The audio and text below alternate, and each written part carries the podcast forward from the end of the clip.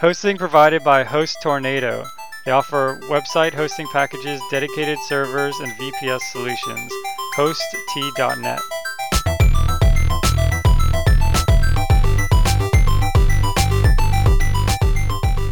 Programming Throwdown, Episode 23 Hadoop. Take it away, Jason. Hey everybody! So we're uh, we actually got a pretty awesome question um, from the audience that we want to kind of start. We have an audience? I thought it was just you and me and our moms. So yeah, our mom had this awesome question. It was, "How's it going?" Wait, honey?" wait, our, our, our mom doesn't make any sense. Oh yeah, no, that never mind. Your mom?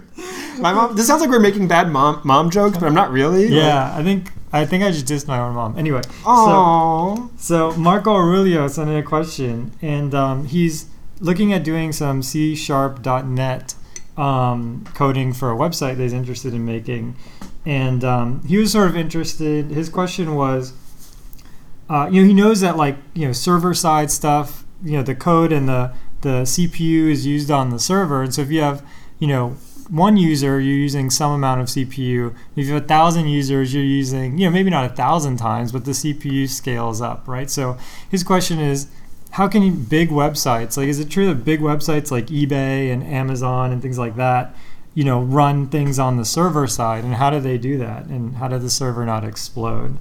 Uh, and then along those lines, like, what languages should he focus on learning? Yeah, so I mean, it sounds like he had a he had a question there. He has an idea, and so his idea was to kind of kind of build a website, but he's worried about it scaling. What technology he's going to choose? Yeah, totally. So so you, I have a slightly slightly different different answer, and mine is that I think sometimes in the tech community and as engineers, uh, you know, you over engineer things. So this is Yeah. a classical problem, and so having the issue where you can't scale your website because you're growing too fast uh, would be like a very good problem to have.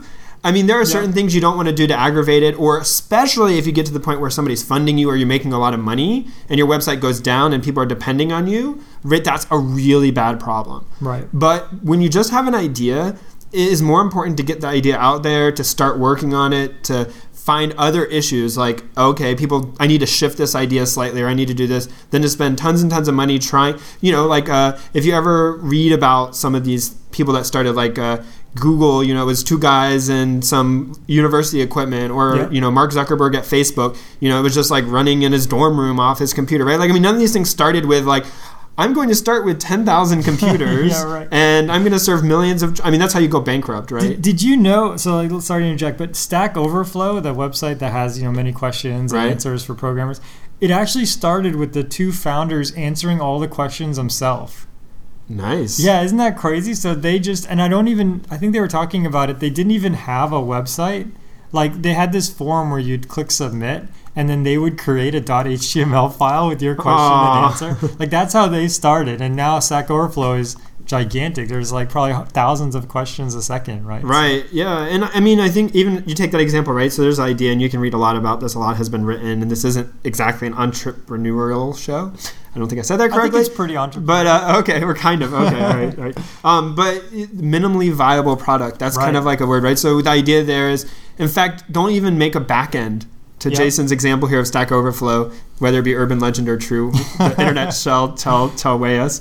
But uh, you know, if you just make a front end that looks like what the website would, people can kind of try it out and test it. You can get a ton of feedback and save yourself days, months, years of development time. So that's kind of where to start. And then, um, you know, from there, you can kind of, Jason will kind of address like how, how does that work? Like, how does one serve millions of users a second? An Yeah. hour? A day? Uh, Millions of users a day. Let's go with there. so yeah, I mean, but to Patrick's point, just to wrap that up, the uh, you know even when I was making the uh, Trivipedia, that trivia, you know, Wikipedia thing, I started off with just you know having just a flat file, and you just scan through that file for everything. So if I needed to find a user by the name, I had to search through the whole file of like thousands of users or hundreds of users to find that one. Um, there's no index. Millions of users? But yeah, well, that's the thing. So it grew to where you know there's let's say I think now there's what like 2,000 monthly active users, and so let's say there's 100,000 users in the system. So I couldn't do that anymore. Like I couldn't just scan through all the usernames, and so I had to. You know, I ended up making Zombie DB, which is open source, and I think I posted on the podcast on G Plus on the podcast page about that. But uh, so I had to actually make a database. But that came months later, right? And if Trivipedia, if, if no one was interested in it, then I, I would have saved myself the trouble of having to make that database, right? And I probably saved myself the trouble of doing other things, which I would have done if there were millions of users, right? So yeah, to Patrick's point, you totally want to start small. Don't worry too much about your server blowing up or anything like that. But now let's answer the question from a tech standpoint. Like, what, how does this work, right? Like, do all these guys like Amazon and Google and eBay, do they all just write JavaScript or do they, you know, do stuff on the server? So they do things on the server, and it works through a process called sharding. And uh, Patrick has sort of helped me out here, but I'm going to take a first crack at it. Um, typically, you'll go to let's say Amazon.com. What'll happen is that'll go to a front end server so this server will get your request and it'll say, and there's several front end servers all around the globe. So you'll go to the front end server that's closest to you. So it'll take your request and it'll say, okay, what servers are pretty, you know, uh, lightly loaded? And the servers themselves, the backends, are constantly telling the front end, hey, um, you know, I, I'm not busy, or hey, I'm slammed processing people's orders, right? So the front end server will look for a server that's not busy and then redirect you to that server. So then uh, you'll go to your request will go to, through to that server, which will do all the things like query the database, see if you're logged in, do all that all that stuff. And keep in mind the database itself is on another server. So so you have set of servers. Yeah, yeah, set of servers. And so there's this other process going on where the database has a front end, which you know keeps keeps the, the load pretty balanced among all those database servers. And so this process of having all of these machines sort of working together and having the least used machine, you know, handling your request is what keeps websites like Amazon and eBay up and running. And a big part of you know doing this isn't you know what we're going to talk about on this show Hadoop is more for like batch processing. It's not things that you're going to do you know in real time when you're accepting a web request. But just a big part of doing anything on the web or with big data involves sort of managing many different machines and routing work to one machine or the other. So that's right. Yep. And so, cool. I mean, uh, yeah, and I think there exists server backend technology for many of the most common languages right. for people to write in. I mean, there's even Node.js, so you can write JavaScript on the backend and, and use that as a server. You know, you can j- just like all the major. I mean, Java, C++. I would assume C Sharp as well. I mean, there's mm-hmm. there's all these things have um, back end pieces that you can write to there's middleware kind of stuff let's call it that handles this load balancing and splitting and then you write your server and your language on the back so it's i mean it's a, a slightly more than what language to use it's kind of like understanding this underlying in the problem but you don't really know where the scaling problem is going to have until you really are kind of almost done Right. So totally. something like uh, if, if you think about like a, a Slashdot, let's take Slashdot, right? So they have news stories which are being displayed, but that their bottlenecks are going to be very different than a site like eBay, which is handling transactions and a counting down auction, or Amazon, which has to handle you know uh, when something sells out and they have no more and they don't want to oversell something, yep. right? These things are there's amounts of traffic, there's hits on data. I mean, those things are going to have different bottlenecks at different amounts along the growth curve of users and you know on how many transactions are being handled and that kind of stuff. So,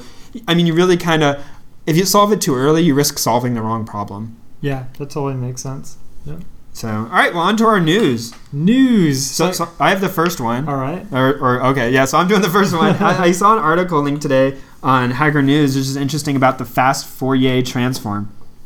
So this is real this is kind of like a fy it's not exactly news it's not something updated but it was a pretty good article. I, I kind of enjoyed reading it. So i have a little bit of background with what the fourier transform is. Yep. so uh, without getting into the deep math uh, and this like this guy does a good job of explaining it thoroughly but not if you just kind of skim read it you know you can also kind of get the gist so Fourier trans. Oh, and there's code too. yes, cool. and he even posts like more detailed. This website's actually very interesting. We'll have to take a look at more and see if there's any other articles that'd be really interesting to you guys, or you guys just take a look and figure out on your own. yeah. But he covers a wide range of topics. But a Fourier transform in brief is going from the time domain to the frequency domain. So if you have some data that over time changes, so the example he uses is uh, audio recording. So you have digital samples over time, and you're interested to say what are the most common or most prominent frequencies in that sound clip. Mm-hmm. Then you want to transform from that time data to frequency data, which says, you know, at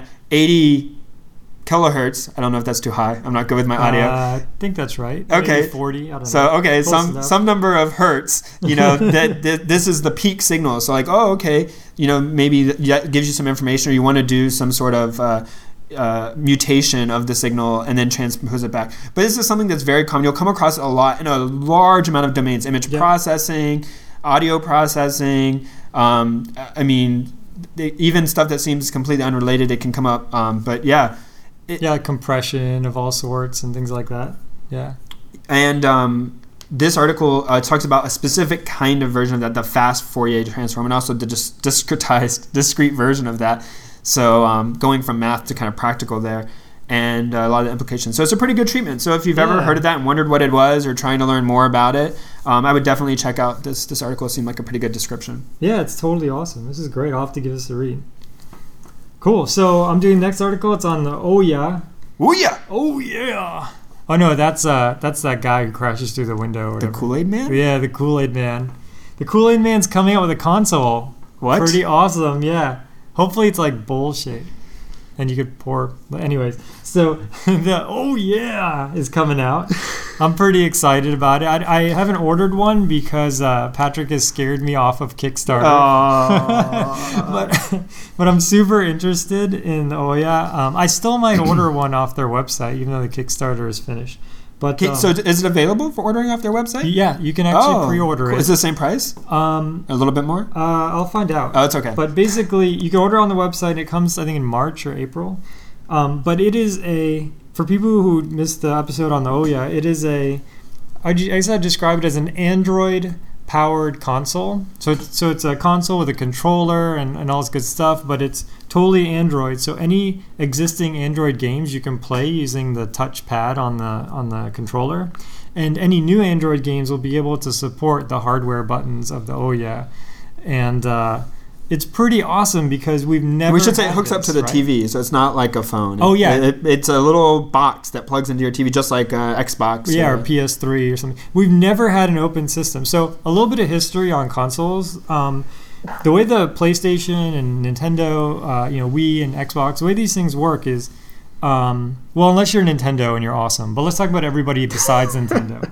The way that these work is you lose money on the console. So like every time you buy a PlayStation, the play uh, Sony loses money. well, on that. initially, I don't know if it that doesn't normally hold true over the whole life of the console Uh, oh, because they're well, no, they're cheaper. of a sca- over. Well, okay. Oh, yeah, Continue. I- I'm I see sorry. Interruption. So th- the point is, you at least they don't make a ton of money. I suffice it to say. On, That's on- not on the that. mo- the main way they make money. right. Yes. So they actually make money by charging developers for a dev kit. So, for example, if you want to make a PlayStation 3 game, then you buy this dev kit, and the dev kit has a little bit of hardware, but I don't even know if they have hardware nowadays. It's probably all in software or firmware. But, but they'll send you probably a PS3 with some special firmware. But they'll charge you for the dev kit. I think it's like two hundred thousand dollars for a dev kit. And the only reason why the price is so high is so that they can recoup some of the money. And the idea is, you know, people who buy your game are going to, you know, are going to give you money, and you're going to give some of that money, pass it along to the to the hardware manufacturer. Well, so, no, I mean, so it's worse than that, right? So I mean, it's that for every copy sold, they have to they put DRM on the game. So if you don't have, but it's I guess this is kind of almost re- slightly different than normal DRM, which is that if I have own media, but that media is not signed by Nintendo, I can't play my media on the Nintendo device. right. So so the you have to go to Nintendo and they you know, I'm, I'm doing air quotes here. They test your software to make sure it's not going to break the console or isn't a virus or Yep. you know anyone it doesn't crash. It's good, right? And then basically with their permission, then you can turn around and you're allowed to sell that game. But they you owe them you know X percent or dollar amount oh, that's true. Some per of them do everything that you sign. Yeah, that's Yep. the most. Com- I think I believe that's like a very common way. Yeah, I think there's an get out. initial like like one or two hundred k investment just to keep like the small people out of the market, and then there's also a rev share. So this is talking to a friend of mine who works for EA like a long time ago, so it might be different now, but um, but yeah. So so the, the the the point of it is, you know, Patrick and I can't make a game for the PlayStation 3, right? I mean, we just don't like uh, have those resources at hand, right? So you have to be a big publisher. or or Nintendo has to come to you. Like World of Goo is a common example where they're a really popular indie game. Um, they did really well in Flash, and I think they were out on mobile even before the Wii. And then Nintendo contacted them, and some agreement was arranged, etc. Um, the thing about the Ouya is it's a completely open platform. So like any game that anybody puts out for Android, like Trivipedia, you could play it on the Ouya. Like any Android program out there will run. And so it really just sort of opens up the game console experience to like to the whole world of developers and that's what's really exciting to me. So, And the, the general trend has been that along those lines, right? So like even the Xbox, Yeah. there's like was it Xbox Live Arcade? Yep. Yeah, Um, okay, uh, maybe I'm butchering. I think PlayStation has something similar, and Wii U has something similar, Yep. and even maybe the Wii did, right? So the main games that you go to, you know, Toys R Us or Target or Best Buy or I don't know where everybody goes these days. Whatever your your in your country the local equivalent is to buy buy a game, right? There's those, which is kind of what we're talking about. But then there's these others, but those still have limitations. Like I remember reading something about when Minecraft came out for the Xbox, right? So they had some people doing this, and then they had an update, and then it was like, oh, if they wanted to update it like a patch again, you're supposed to go through all this testing again, but that testing costs money. So Yeah. like it's like a thing like you can't. They wanted to just push it early and push it often, but that didn't like that was not compatible with how the money was set up, and so it caused kind of a problem. yeah, yep, totally. And so sometimes people leave kind of like broken broken games because they just don't have money to to push a fix for it, and that's bad. And the other problem too is although there is an Xbox Live Arcade, there isn't a developer there's a developer ecosystem, but not to the extent of these open platforms. Like Could be, yeah. yeah, like for Yeah. example, we talked on last year with that Cocos2d-x, which is it's not a game, it's just a library that you can use to make games. Well, for you to do that on Xbox Live Arcade, I'm assuming you would have to be able to like publish like the library. Like, I'm not quite sure how that would work, but on an open platform, you just give all the source code, and the person can take your source code and link in the the Android libraries, and it just kind of works. So the ecosystem is much more healthy on Android. And so this is a very positive development, right? So like Yeah. Ouya is on track. They started shipping the developer consoles, which are very similar to the regular consoles, but already kind of like opened up so the developers can do what they need to do, run unsigned code, that kind of stuff. Uh, and so this is a positive Kickstarter story. Yay, Kickstarter! So hopefully they'll stay on track, and early next year we'll be talking about the reviews of Jason's Ouya console. yeah, totally. All right, so I think you have one now. All right, on, uh, so uh, future of the web. the future of the web would be HTML8. Oh, no, Oh, no, man, well, maybe that's cow. that's far in the future. HTML5 yeah, at this it's- rate, it's- that's like the year three thousand. is finalized. This is you know this is one of those. Sto- I, I mean, it's kind of interesting just just to talk about that. I, I think it's kind of slow. These uh, ratification of these things, Yeah. like we've already kind of entered the HTML5 zone in my mind. Like uh, like it's generally used, right? But yet only just now did everybody kind of agree on what that meant to some extent. Yep. Which still doesn't really mean anything because all sorts of reasons. But you hear this like remember when uh, wireless Wi-Fi in 802.11n was coming out, right? It was draft N. You could buy draft N Oh, routers. yeah, I remember and draft N routers weren't guaranteed to be compatible with in, and then like a year or two later, right? Then it was like, oh, now you can get the actual in ones. Yep. I mean, it's just or uh, I remember too, like C++, plus right? Even that went through this whole thing about, oh, we're gonna come up with a new C++ Oh, that took 0x, so long, and it took yeah. over 10 years, and then it was like finally C++ 11 or whatever. It's hilarious. So I mean, it just sometimes we forget that like the world moves on past these standards bodies, but the standards bodies do play an important role in kind of saying like this is you know what HTML5 really is and really contains. But even then, it's not done. Like they still have other work to do to kind of make sure everything's okay. It's not like finalized doesn't mean like it's done. It means like oh now we can move to testing and compatibility and you know actually making it an official like HTML5 thing. Yeah, it's really just almost like a social or political thing. It's basically, you know, like let's say everyone complains about Internet Explorer, right? Especially older versions of Internet Explorer. Like Internet Explorer 5 doesn't do what, you know, Firefox and Chrome of the same era do. Or maybe 5 is too old. But but you see what I'm going with this. So this is their way of saying, you know, HTML5 is real. You can make content for it. And if someone doesn't support it, that's on them, you know. And and so this it's it's like a political thing to motivate people to to switch. And I I'm pretty sure uh, if you're using an old browser, and you go to a website nowadays that has HTML5 content, they'll actually have a little link saying, "Hey, you know, your browser's super old. You can't display this website correctly, and you know, and you should go get a new browser." Whereas, you know, before this specification was complete, they would just try and make it support everything. So Yeah, and I mean, um, we should say also this is by the W3C Foundation or W3C Console. I don't know what the, the C there is actually. Consortium. W3C. Oh, consortium. Okay, Yeah. thank you for saving me. no Uh, the World Wide Web Consortium. Yes. Okay.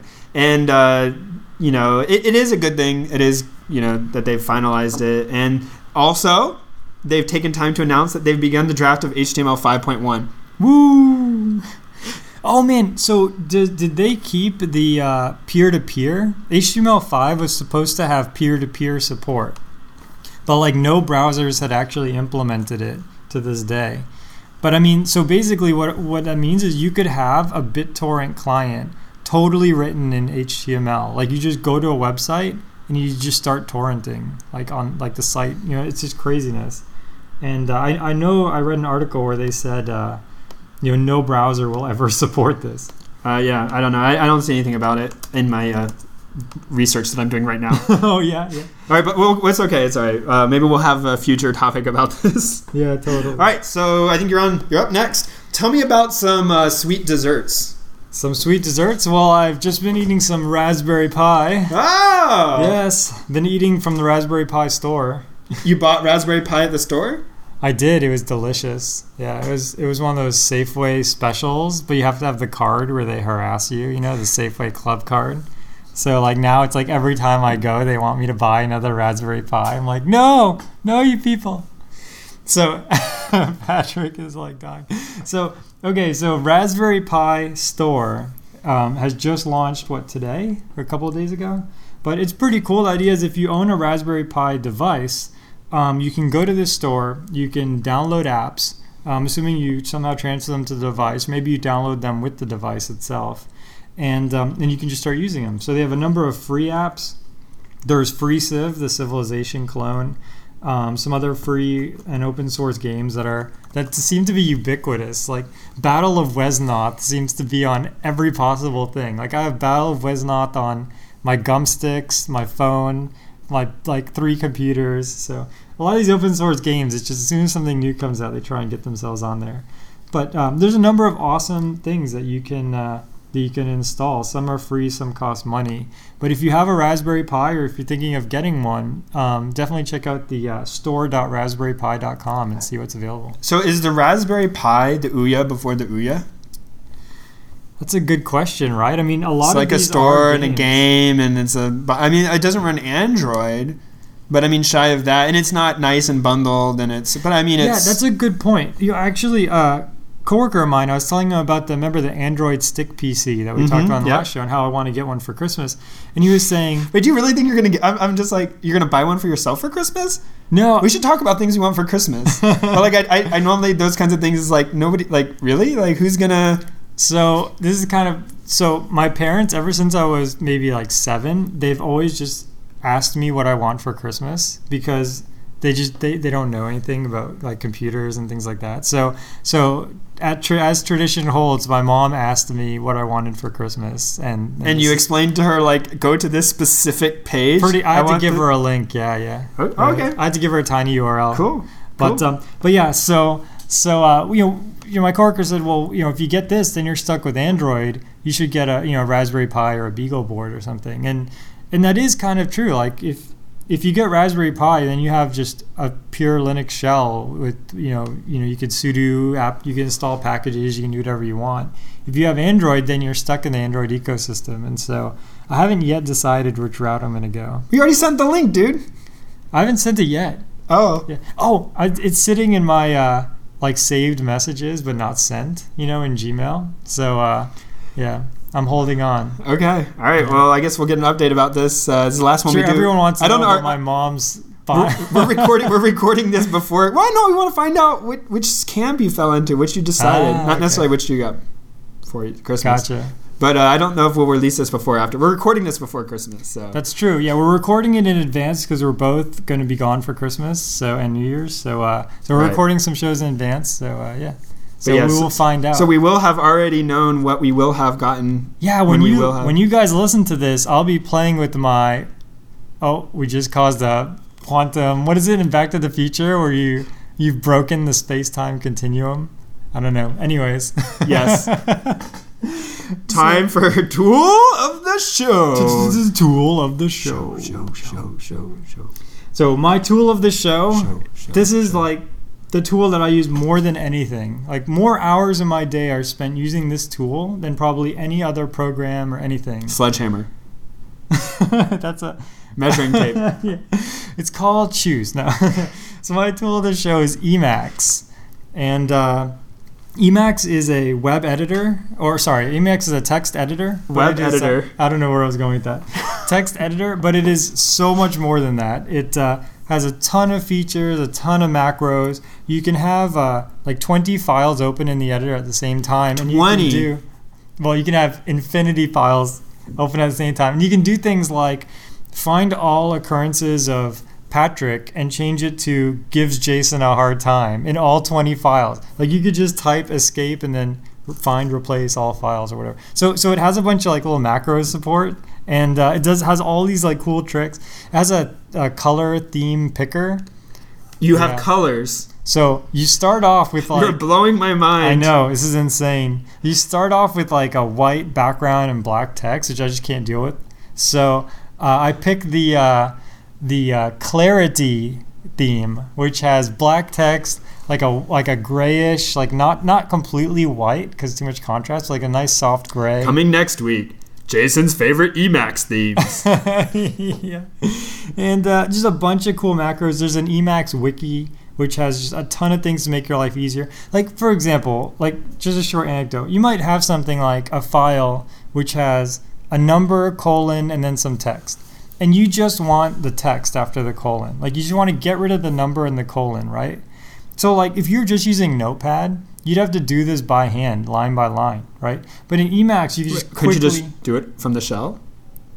yeah, you could Set- write like a set. shell script to like you know cat the file, go through sed and awk and things like that. But in Emacs, you actually do like a regular expression replace, like almost trivially. Or you could use something that had a column editor. A column editor. But what if it's like the colon moved to column because there's too many Oh, that's digits? true. Okay, that would be Yeah, bad. yeah, that would be bad. All right. You didn't fully specify the problem. So you could so so you could tell Patrick thinks that Emacs is for people who you know are on magic mushrooms or something. Come on, man. Where are you going with this? But, uh, They're trying to make us lose our clean rating. What I guess it's still clean, but not like what editors are you on, Patrick? I don't edit my code, man. I just think it, Oh, and really? then like You write in binary? I just have uh, telepathy with the computer. Oh, that's pretty. ep- Do you have one of those headsets? Did you Yes. ever? That was such a Ah, fad. I know. I wanted to get one of those things that like read your brainwaves Yeah. and like hack that. I, I tried one in Best Buy a year or two ago, and it had this like platformer game where if like you thought about moving right, it moved right, and uh, I could never get. But you have to train. I mean, almost all of them have always shown like you have to go through a set of like exercises. Oh, yeah, like the old Dragon dictionary thing where you'd have to like it Yep, would translate the words you spoke or whatever, or write them write them down. You'd have to read like a chapter of Shakespeare to Yep. an act of Shakespeare Yeah. to uh, like train it. So it's the same thing. Like you need to go through some thing to train. At least now. I did that, but maybe like Oh. I could be pretty scatterbrained, and so like I kind of think that when I was like I wasn't focusing on the training part of it. Just remember, there is no game. yeah, those, There is no spoon. there is no spoon. so Okay. what's your tool of the show? Well, okay, so I, so I dodged your question, but I Oh, happen yeah. to actually be in that weird camp of nerds who thinks uh, IDE is is like a, a- an amazing invention of modern times, where I can have 20 files open, I can have colors, and Oh I don't need this crazy thing called like these crazy escape key combination macro. Uh, um, that's my that's my camp. Uh, so uh, yeah. Oh, But man, uh, so no. I, I do appreciate that that sometimes you have to open up a shell and, and you have to do stuff there, and, and or you're SSH'd into a computer. Yeah, yes, I understand. but but that's like a, a, thing of last resort. Yes. Okay. So in other words, you're on the 21st century. But I just offended all of our audience. I'm gonna be quiet now. No, I'm pretty sure I might be the only person amongst our audience who uses Emacs. If you use Emacs, I think the, then all right. Here's my thing, and, and I'm really gonna get in trouble now, but this is okay. I'm gonna say it anyways because that's how I roll. all right. Um, so I think people like the idea of being really, really nerdy, so they just say these things and they it's not they're not true. Like, Like what? like VI or die. Oh, yeah, Emacs yeah, server. yeah. I mean, that's not an actual phrase. I don't. I just couldn't think of one. But like you know, yeah. like oh, I That's only use one. VI for everything, or like oh, I only what's the there's like cult of something. I don't know. All these things, right? Like Yep. oh, I only use Emacs, and I'm sure there are people who do, and and I'm I'm sure that's what legitimate. But I I really feel like most people, eh, it's not really true. Yeah. Right. Like. Same thing as like I remember there's all, there's all these people talk to like oh Linux this Linux that and it's like what do you run at home like oh Windows yeah, right. It's Yeah. like, like I don't have a problem with that. Just like own up. Like if somebody makes something good, it's good. Like don't you don't have to like oh it's made by Microsoft, it must be terrible. Yep, Like yep. I, oh, come on. I mean if it's good, it's good. There is right? the Like, de- a high level of zealotry with Emacs and VI. It's true. a lot of people no hate doubt. like the iPhone and the iPad. Like oh they're terrible, right? And it, and it's like in reality like okay fine you might think that, but I think most people just it's oh it's because it's Apple. Yeah. It doesn't matter if like you could provably show that it was the best thing. Like people would still like oh it's Apple, it can't be good. Yeah. And then vice versa too. Other people were like oh it, if it's not made by Apple, it's got to be terrible. Yeah. So I think nerds, like for some reason, or geeks, like really fall into this trap of like, like we say we want to be open minded, we want people to accept our thing, but it's like in reality we try to like. Uh, I think everyone is though. Even like you could be. I had a friend growing up who's really into skateboarding, and he was always like, "Oh, you have a Variflex. That's a piece of crap, just because it's a Variflex." You know what I mean? So I think everybody who's like Okay. really into something has this like brand loyalty. But uh, but yeah. So the thing about tech though is tech is very functional. So like to have brand loyalty for something that doesn't necessarily have a style or where the style doesn't matter. Like it's one thing to be like, I really like you know express jeans. And it's like you do it knowing that they're not gonna like make you walk faster you know? But but but it's like oh i really like emacs. And then it, for fido was to make the argument like emacs makes me a better coder which i don't believe. Then then now you're putting you know you're putting like a uh, like a you're turning something that is like a style like a personal preference into like oh i'm functionally like a better program Well, but even if people say like, "Oh, I'm more productive using Emacs than an IDE," but the problem is like, okay, well, like you know, did you try all the IDEs? Well, no. Did you try one? Did you stick with it long enough? And if you kind of dig, it's like a lot of times like, well, Yeah. you know, I tried it for like a week and I just couldn't stand it. Well, I mean, did you like pick up Emacs and start using it hyper productively within a week? No. Yeah, Like, I mean, I doubt it, right? Maybe if you're like some savant, I don't know, maybe, but like, no. Okay, anyways, my Yeah. tool of the week What's your is tool of the Chrome week? browser sync. it's pretty awesome This is not really like a tool of the week. It's I'm totally a tool of the week. I week. totally cop out on all these. It's okay. Um, so I, No, I your really like this. tool was awesome. I'm still Oh, using are you- that. oh, I good. downloaded it during the show. And you the said last one of our show. other tool of the week you were still using. Yeah, I'm still using KeePass. so Yeah, yeah, so your, I- your okay. tools are a winner. All right. Yeah. All right. Better than Emacs. All right. Um, oh, I'm so I extend the olive branch and I get my hand cut off. Man. I'm sorry. All right. Anyways, um, so Chrome browser thing. If you don't know, Chrome is a browser made by Google. Yep. And um, and, and one feature that I, I've been using Chrome, and I, I like it. I mean, eh, but I, I, I like Chrome. And one feature that I've decided I really like is across my devices.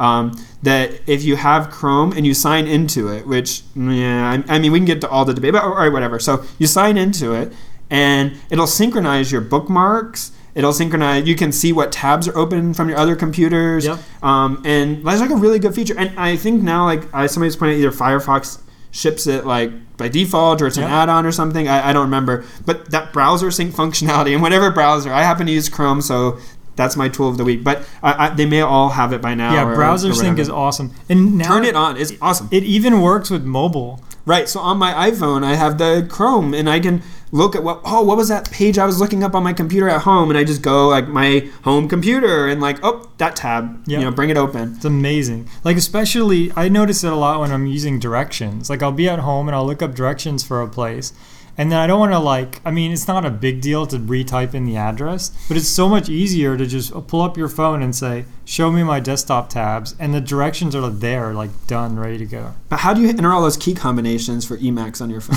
oh dang! okay, I'm done. The I last hit- one. That was the last I one. hit I'm the done. escape key. I'm done. Oh, imagine if there was an Emacs editor for the phone. How hard that would be. It is just a custom keyboard. Yeah, that's true. You'd need Custom a keyboard keyboard that, that had like Control S or something It's- like as I, a am key. sorry, I'm done with the joke. Uh, Anyways, browser sync. All right, that's pretty fun. time for book of the show. Show, book of show, the show. show, show.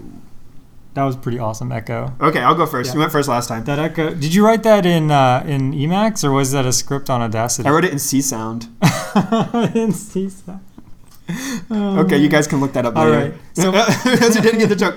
So, So- my oh oh.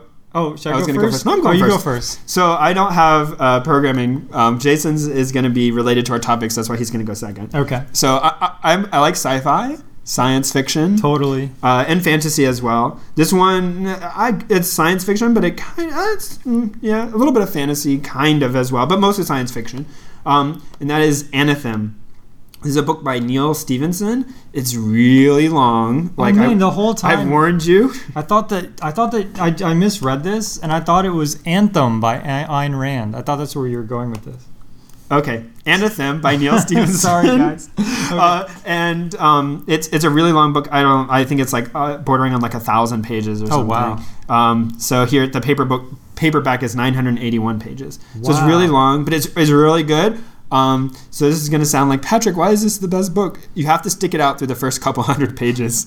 first couple hundred pages are a little bit rough, but it is Yeah. worth it. It's like a huge investment, but like when you make the investment of like, oh, okay, what's what's going on here? It's really good. I don't want to do any spoilers about what the So, farther well- part of the story, but it starts off and you're in a monastery Mm-hmm. and it just starts describing like a whole world which is like slightly different than ours and like you kind of begin to pick up that there's some things which are different but kind of the same. And it just like really neal stephenson just goes into like great detail about like all the functioning of this monastery. And it's not lest you get be confused it's not like a religious monastery like you would think of today or in, in you know in kind of our world. So you kind of got to stick with it and, and see it's a it's something slightly different. And again, I'm trying not to give away because some people, you know, really want to have all that surprise of the book. Um, so I don't want to give more than even the back cover would say. Oh, but I, okay. I check it out; it's really good. Um, and like I said, you got to stick it out for the first little bit. Um, yeah, it got good reviews. Yeah, it, it's a little. You got to. St- you just know you're going to read the whole book. Like just commit. Like I'm going to read this whole book. And it's only 11 bucks. That's not bad. I mean, that's a, like, uh, what, uh, a cent a page? Yeah. so I mean, you can get on, you know, e the Kindle or whatever through Amazon. Here is like six dollars. Oh, even better. I mean, it's good, you know, or even the mass market paperback. I don't know what the difference is. Only nine dollars. Oh, Um, yeah, right. So uh, okay, we're sitting here like reading Amazon prices on the air. This is fascinating Yeah. podcasting. But check it out. It's a really good. I mean, I really like it. And if anybody has read it or does read it after this recommendation, like let us know. Like, eh, well, any of the books. Oh, that's a good point. Like, you so should- for people who bought the the book of the previous show and people who buy this book, etc. or already have it or whatever. yeah, maybe. yeah, already Okay. have it. Um, you know, if you like the book or if you hate the book, let us know. Yeah, I'd be or- curious Or if to you have a better guys are- book, let us know. Post on Or if you hate G this whole segment, or if you hate the show, post on G Plus. No, if you um, so like yeah, some people might be like, oh, head first, you know, design patterns is decent, but I also really like this other design oh, that's a good point. book. Yeah. Yeah, feel free to post on the G Plus and start start a thread where you know you're only going to help out the rest of the community by by contributing. Yeah, and if you want to leave a, a really horrible comment about what we should be fixing on iTunes, that's cool. Rate it five stars because those are the ones Yeah. we read, and then just like tear it up. It's fine. yeah, if we rate if you rate it five stars, then uh, we'll mark it as useful. Yeah, yeah, there we go. Just kidding. Okay.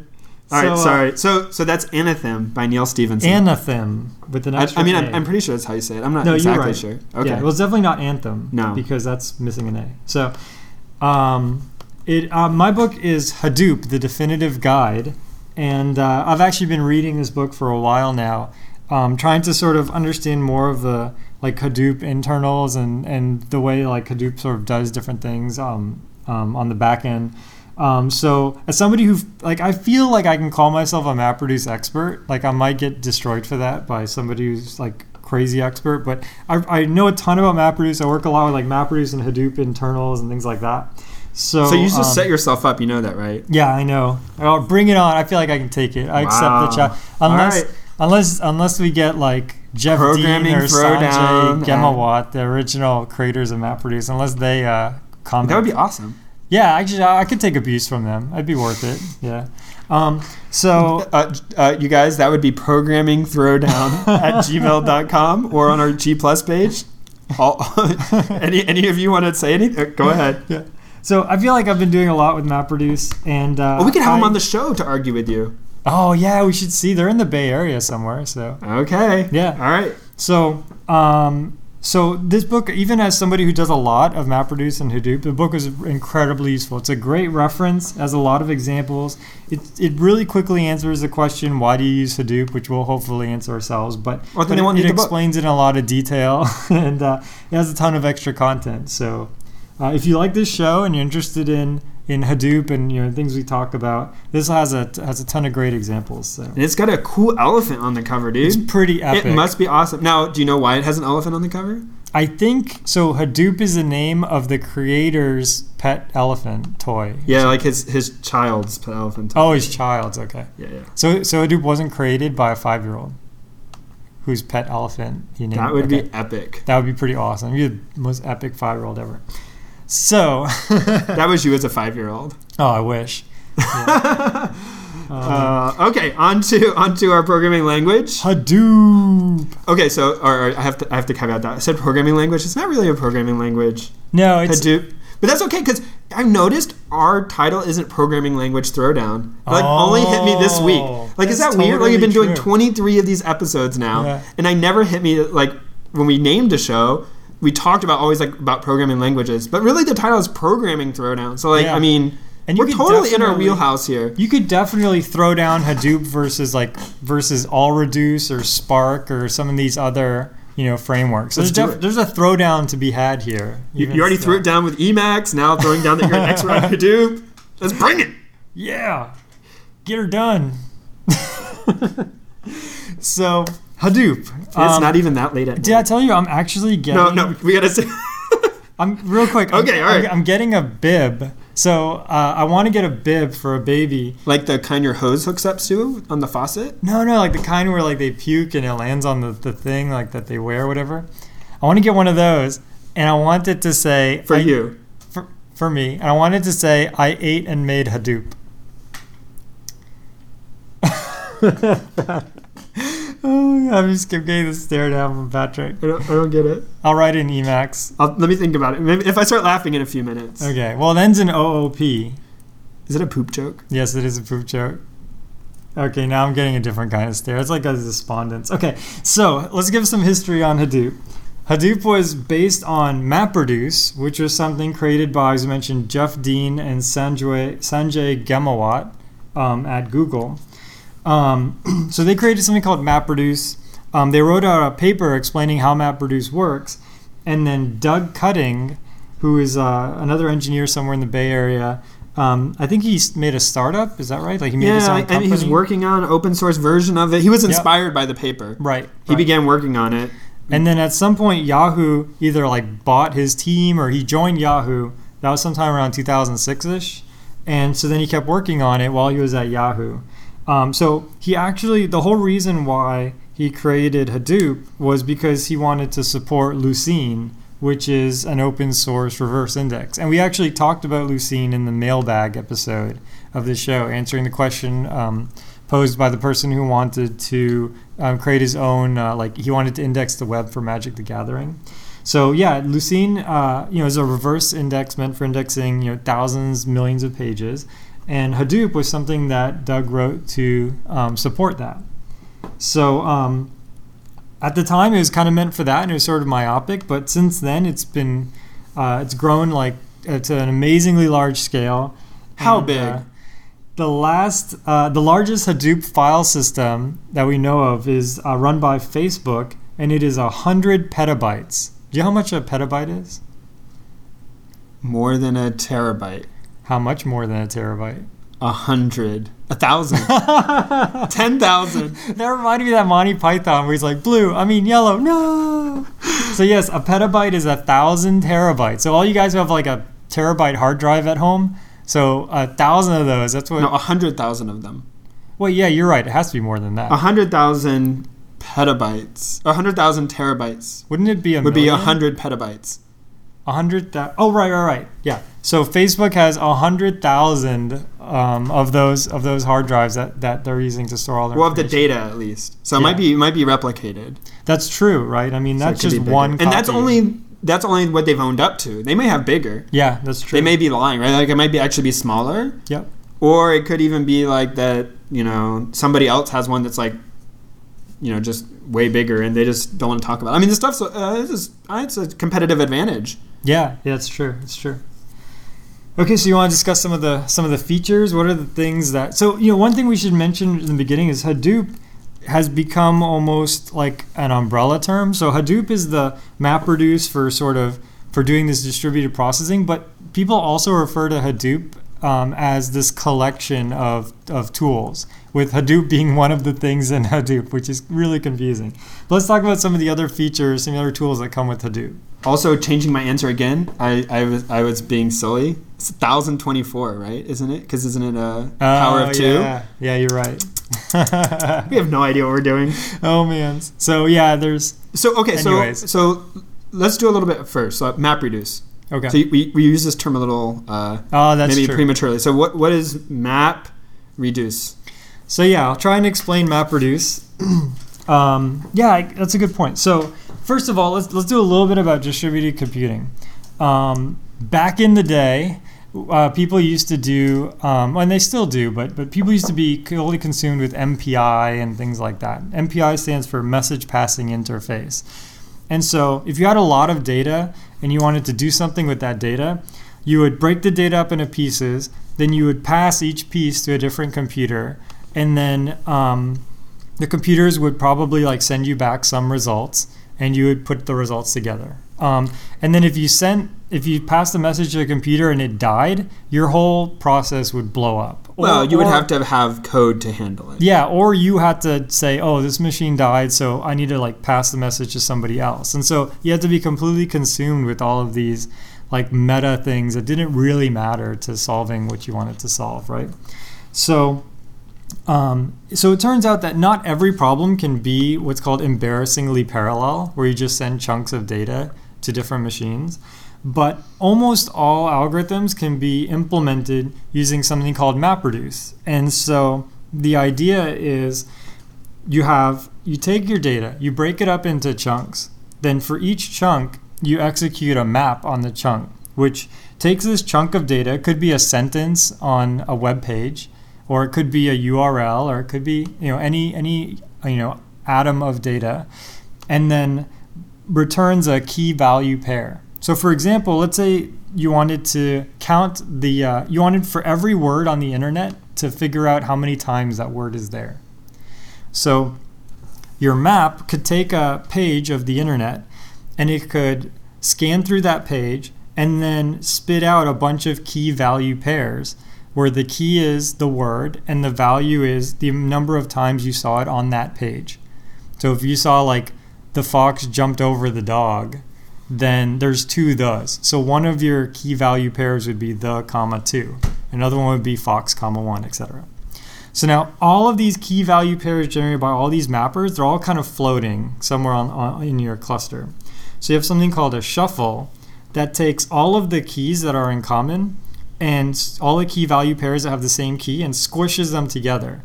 So if you have 10 websites with Fox as the key, you'll just have one key with Fox. And then instead of a value, now you'll have a list of values where that list is how many times Fox was seen on all these websites. Then you have that's the shuffle phase.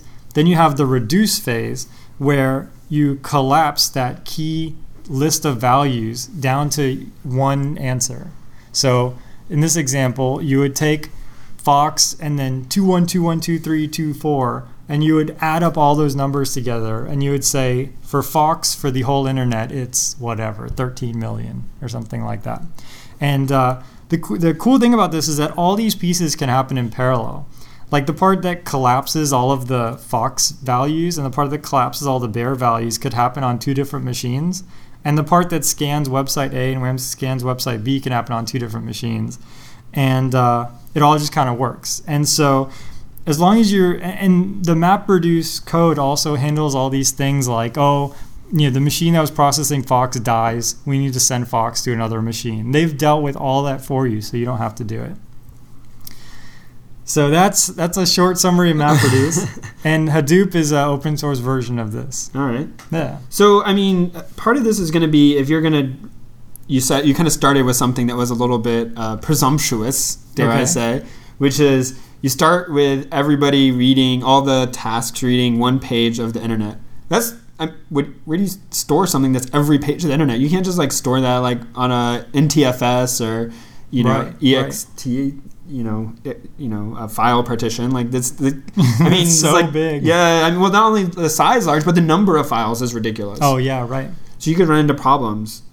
So I mean, one thing that has to go along with this is you have to have a distributed file system. So Yep. first of all, you can't house all the data on one computer. Right. But then on top of that, even like how you would access it in a way that is efficient so that you can have these tens, hundreds, thousands, millions of map threads working on this. You need a way to be able to retrieve that quickly and reliably and in a sharded manner so that you know that can take place very quickly. And and they've handled that as well with the Hadoop file system. Yep, totally.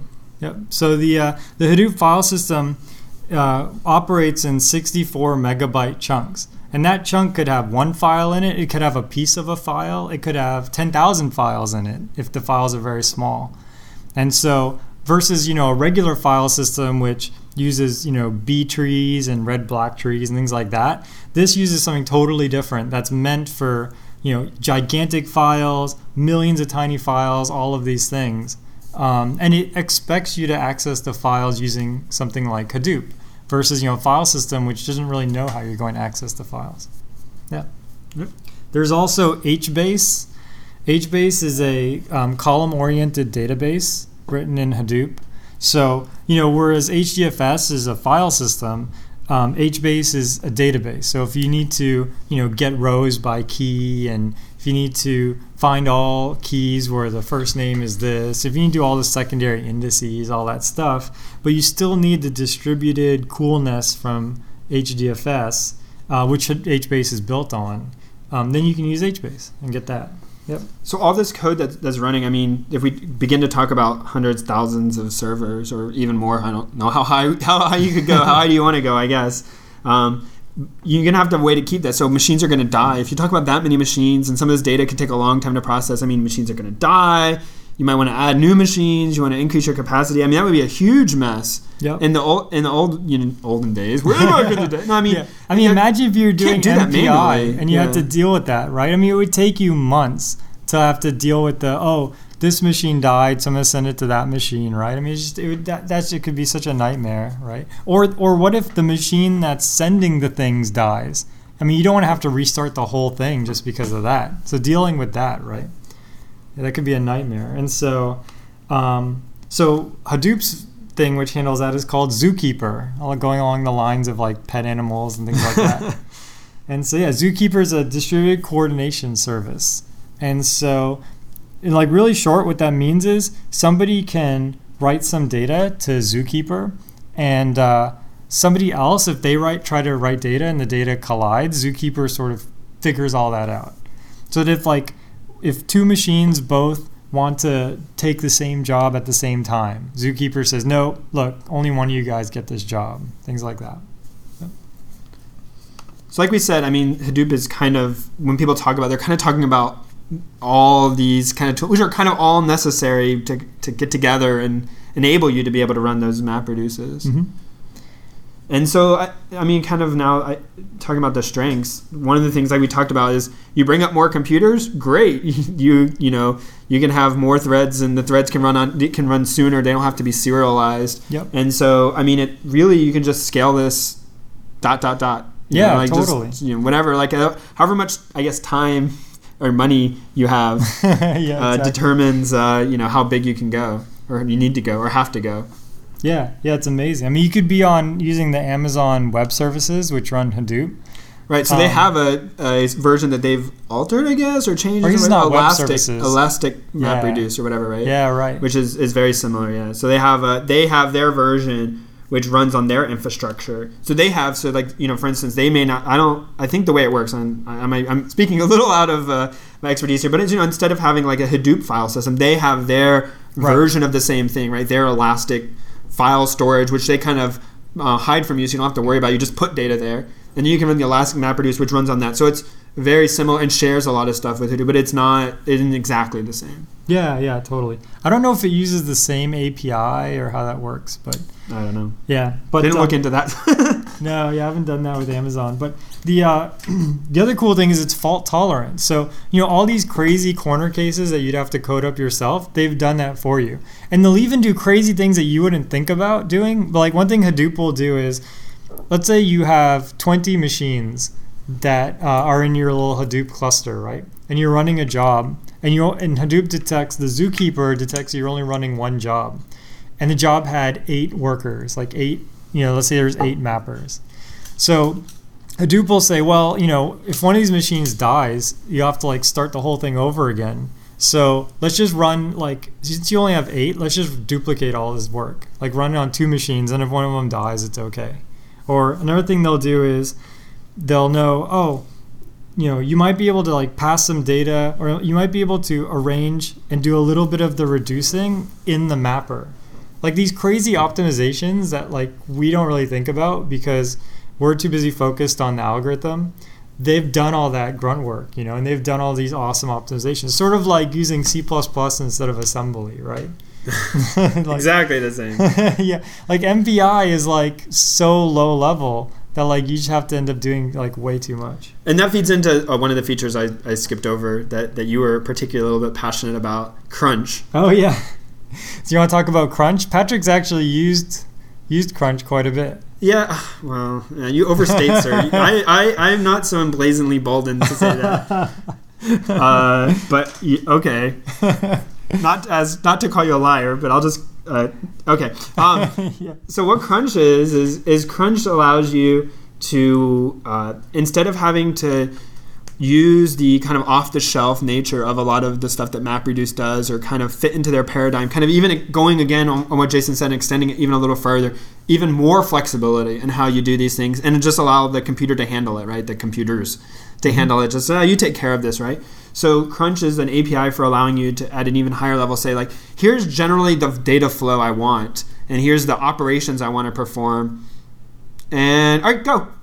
And so um, if you if you kind of drew out like oh I need the data these two data things need to flow together I need to do some operation on them and then once that's done I make some calculation and then I need that to flow with another piece of data you know and then I want to kind of join those together in like an inner join fashion or something right? Like all these kinds of notions could become they're like multiple map reduce hadoop jobs that would need to run and there are you know things that you might have to string together very carefully. But crunch allows you to just kind of specify like these are the way i want it to do and it'll handle like oh i could merge these two together and run them at the same time. Um, Yep. or oh i need to spin up a new hadoop run for this thing or for that thing. And it kind of allows you to do that much more simply and easily and in a way that's flexible just allowing the computer to handle it Yeah, yeah, and Crunch feels more like Java, you know, because you have these like uh, p tables, which are basically like they feel a lot like hash maps in Java. So you can kind of take your existing Java code, and if you need it to run on like a thousand machines, you know, it's not just a copy paste, or you can't just change hash map to p table. There's more to it than that. But it it it um it has things like get all the values, like get a list of all the values. That exists in HashMap and also in ptable, and so it kind of feels more like uh, like like you're like you're just doing native Java. So it's good for people who want to get started with Hadoop and aren't used to writing this kind of stuff. Yeah, it's that idea like p table or p group table, and it allows you to say like, oh, and everything in that you know in parallel do this thing, right? Like Yep. go through and perform some operation. So that's what I was kind of talking maybe a little too high a level, Yeah. but uh, yeah, you know that's how you know you kind of it gives you this uh, API, but it really is. Uh, kind of almost an ex, you know classes and things that make it just look like to Jason's point it looks like you're writing Java code on some fancy you know hash map and in reality you're instructing crunch to in the back end figure out how to arrange the map reduces and the to, to be able to do that Yeah, totally, totally. So there are some weaknesses to MapReduce. No. um, I know. You after think, we sang the praises You think it would be just a panacea that would just be a cure-all, but no. Uh, one of the problems with MapReduce is it takes a long time to spin up and spin down. And so what, what, what we mean when we say that is spin up refers to, for example, let's say you're building a multi-threaded program. So the first thing you'll do is make the thread pool and actually ask the operating system for the threads. So that's kind of like our spin up time, right? And so to ask the operating system for some threads happens in what milliseconds, maybe even less than that, microseconds. But to ask MapReduce for hundred machines to do work on, uh, you know, or to ask like to ask a Hadoop Zookeeper for hundred machines is going to take you know on the order of seconds at least. I mean, it really just depends on your cluster, but it's not going to take milli or microseconds, right? So if you have, you know, a MapReduce job that that uh, adds two number like t- goes through two files and then adds the numbers together and the files are a meg each you might just want to do that in c++ you know because by the time you spin up the machines you know send little send numbers to the machines and you know then uh, compute the result and then store the result somewhere. Yeah your c++ program would have run like 40000 times or something so there is a problem there. Yeah there is something called worker pools and the idea is you know, if I have a job that I want to run over and over again, I can sort of prep Hadoop and I can say, look, Hadoop, you're going to do this thing a hundred times. So get ready for that. And it'll do some optimizations there.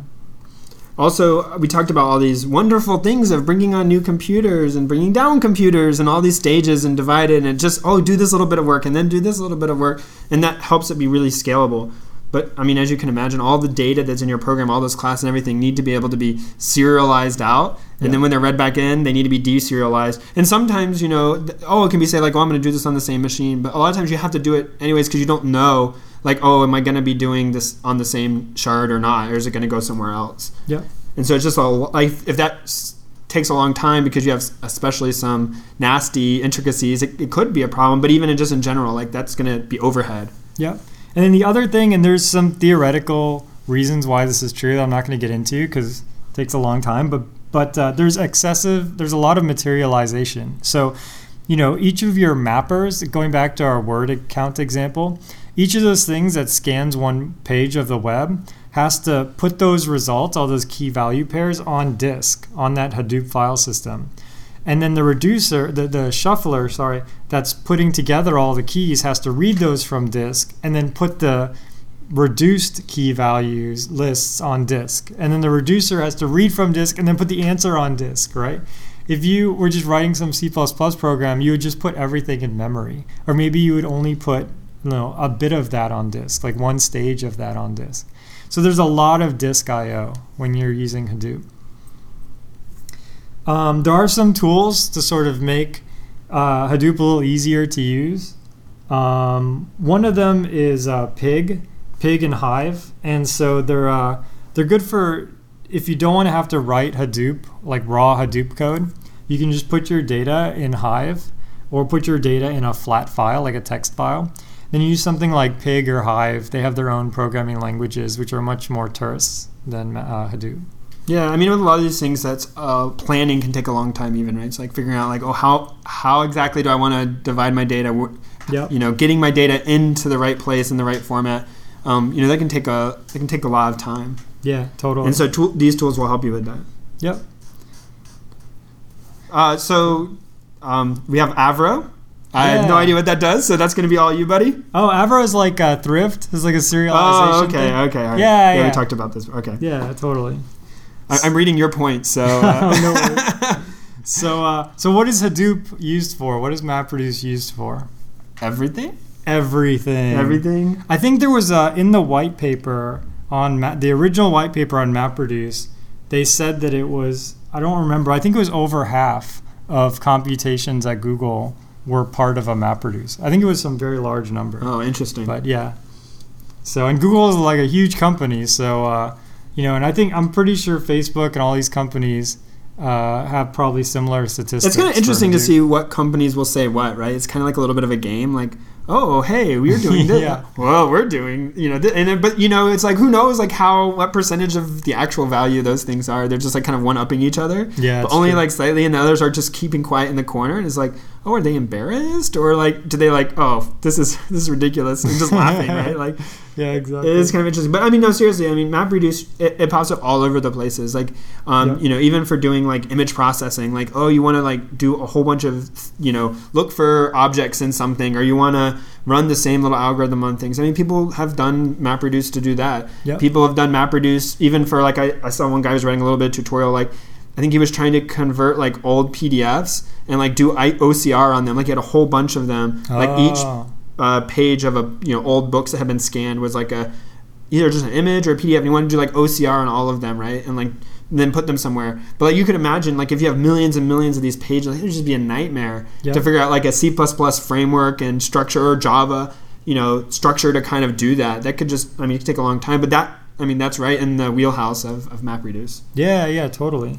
Yeah, there's a ton of things you can do with MapReduce. The biggest thing is, you know, especially as sort of like, let's say you're an indie developer, you're developing, writing code out of your house, right? But you want to do really big data kind of things. Like, for example, let's say you have a website and you have a few thousand people on your website and you're capturing all their clicks and things like that. Let's just take, let's say your website has a thousand people a day and each person click like on average there's a thousand people and each person clicks once a minute so there's how many minutes in a day i don't know This is becoming Let's just say they click But- once in a day. okay So you have a thousand clicks a day. a thou- that's still 30,000 clicks a month. So if you wanted to go back through a year's worth of data, that's what 365,000 clicks. Um, that's a lot of data, and so you know you don't even want to do that on your machine because it's going to take forever.